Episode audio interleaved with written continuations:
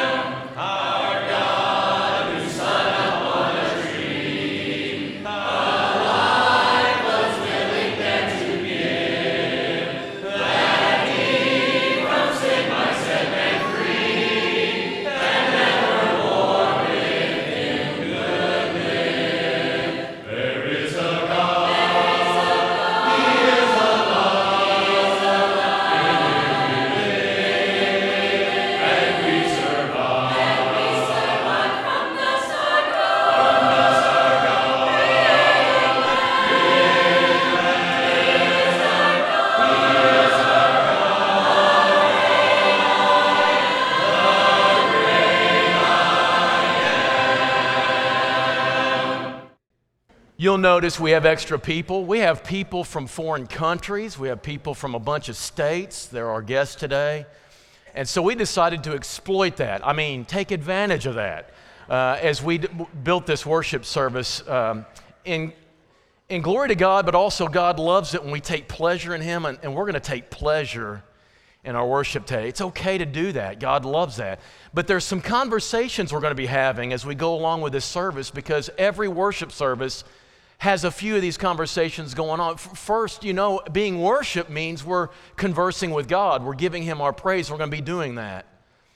And, and the fact that He called us to do that together means that something about your presence here blesses me, and something about mine blesses you. So that interaction of each other is an important conversation too. But I'm, there's a total of four conversations that I can tell that are going on in this worship service, and we're going to have a couple of songs that help you facilitate this first one. It's one you don't often think about. You're having a conversation with yourself. Let me give you an example from Psalm 103. If you have your Bibles, turn to Psalm 103, or some of it's on the screen in front of us. Here's how he begins Psalm 103, one of the best, most famous ones, right? Bless the Lord, O my soul, and all that is within me, bless his name. As he's walking to church, that's how I picture it. He's like, Soul, get ready. Soul, you, talking to himself. That's who he's talking to. He's not talking to the, the nation of Israel, the other believers. He's saying, Hey, you, talking to me. Listen, uh, you need to give your praise to God today. You need to bless him. He's done so much. And he goes on to say, Why? Bless the Lord, O my soul. Forget not all his benefits. Listen to the benefit package that comes to the believer who forgives your sins. Is that good news?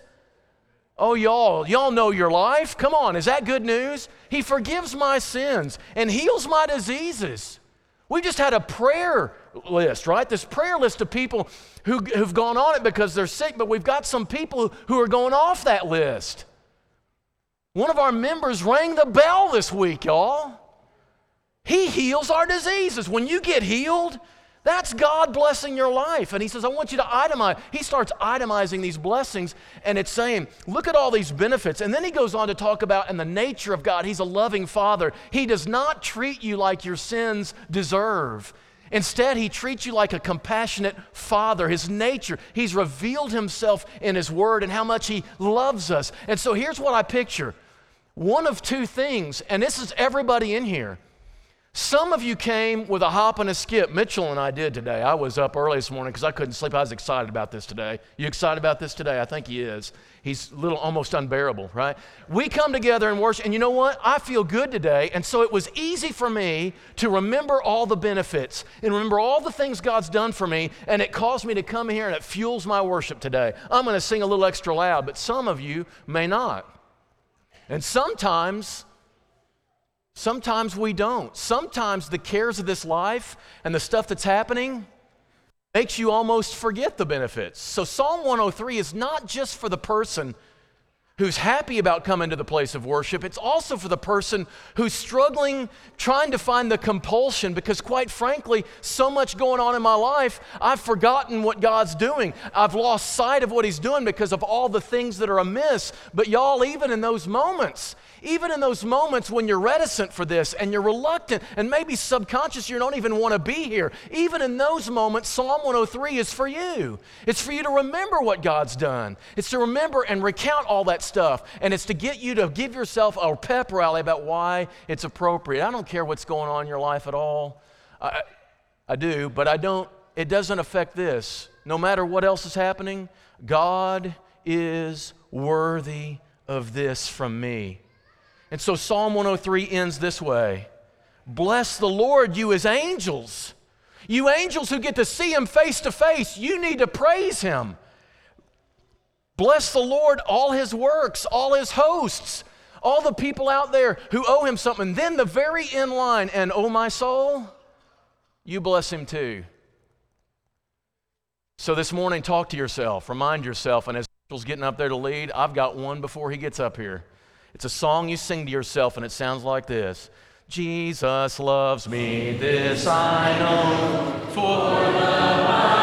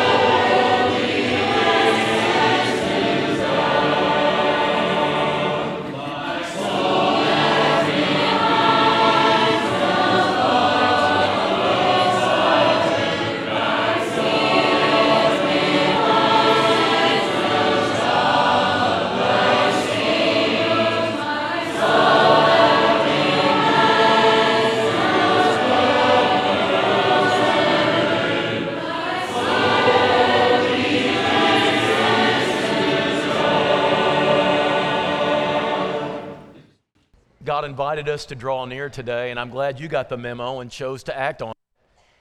Something about this community, something about us gathering together delights God and it gives us an opportunity to converse with one another. And so as the singing goes on, there's this horizontal dimension. It's a mention in Ephesians chapter 5.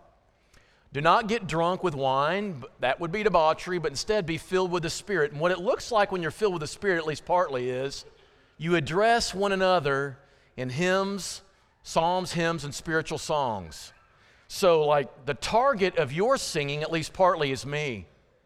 And I'm the beneficiary of your singing. We are actually considering one another as we sing. Then there's this uh, other passage, Colossians chapter 3. Let the word of Christ dwell in you richly, teaching, admonishing one another in all wisdom, singing songs, hymns, and spiritual songs with thankfulness in your hearts to God. We're addressing each other. You are addressing me, I am addressing you. We are teaching, we are admonishing, we're urging, we're, we're, appealing to one another. Hang on to these beliefs because here's the truth. Sometimes we forget what we believe, and then sometimes we start to think that no one else believes but me. Those two dangers are offset when we get together and open our mouths and singing to one another. We sing because we believe what we're saying. Doctrine is caught as we sing these songs and tunes. So we're urging one another. You are telling me, hang in there. And I'm reminding you, hang in there. And let's believe this truth, despite the fact that so much of the world does not. So we're going to be singing. Think of each other as we sing these songs. This first one is interesting. We're going to say I in three verses, two or three verses. But that last verse, it goes to our. So you're singing, I'm going to live by faith, and I'm going to say, I'm living by faith, and together we're going to do this all the way till Jesus comes. So let's sing to one another.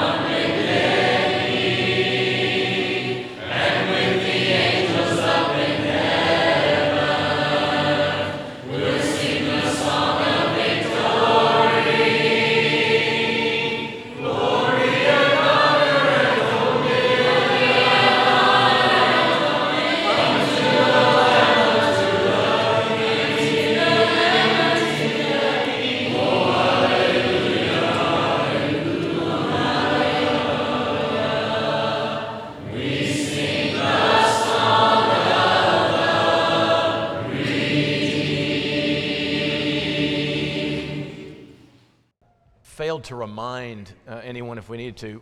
Our communion is in these. Is does everybody have one of these? Anybody need one? Okay. I, I just forget to explain when you have visitors, that's how we do it. So just have that handy. We're about to use that in just a moment. But the most central conversation of our worship is the one with our Creator God, the Father of our Lord Jesus Christ, who is to be praised in the highest for everything He's done that's good for us, which every good thing comes from Him. He is our audience. We are the audience. He is the one that we're giving praise to. And so we are, we are gathered here to sing praise to Him because we're saying to Him, every time we need help, you're the one we want to talk to. But also, anytime we want to express gratitude and give thanks for what we have, it needs to go to you. And so that's why we're gathered here. Every Sunday morning, we gather on the hill up here to do this very thing. The, the fact that you exist is an expression of love from God. The fact that you can gather around Him and have access to Him through the blood of His Son shows you how much He was willing to give in order to have that relationship right. And then He tells us what His love language is.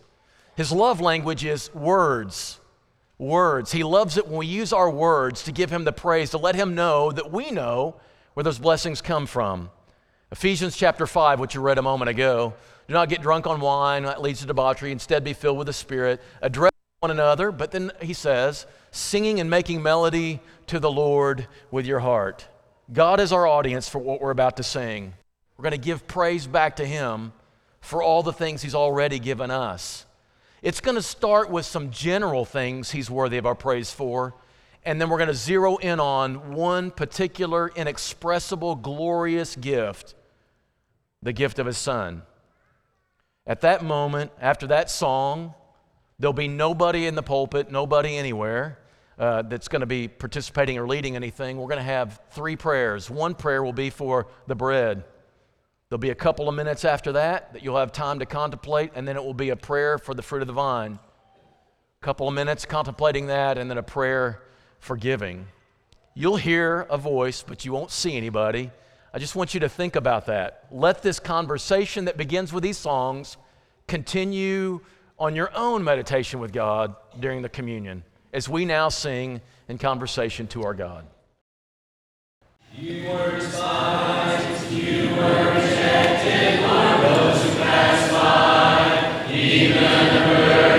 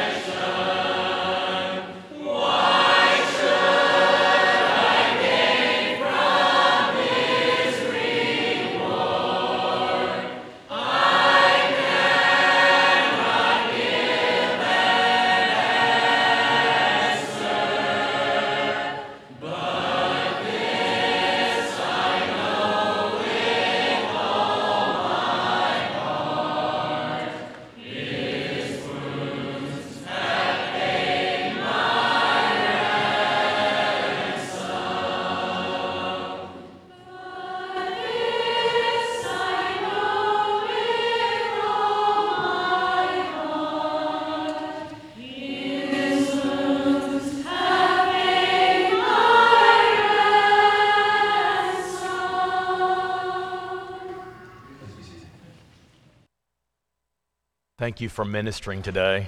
Each of us was able to bless the other. If you weren't blessed today, I don't know what to say, but other than I'm sorry for that. There is one other conversation, though. It's not a dominant one. It's not even one that we necessarily plan worship around, but Paul mentions this conversation one time for sure in 1 Corinthians chapter 14.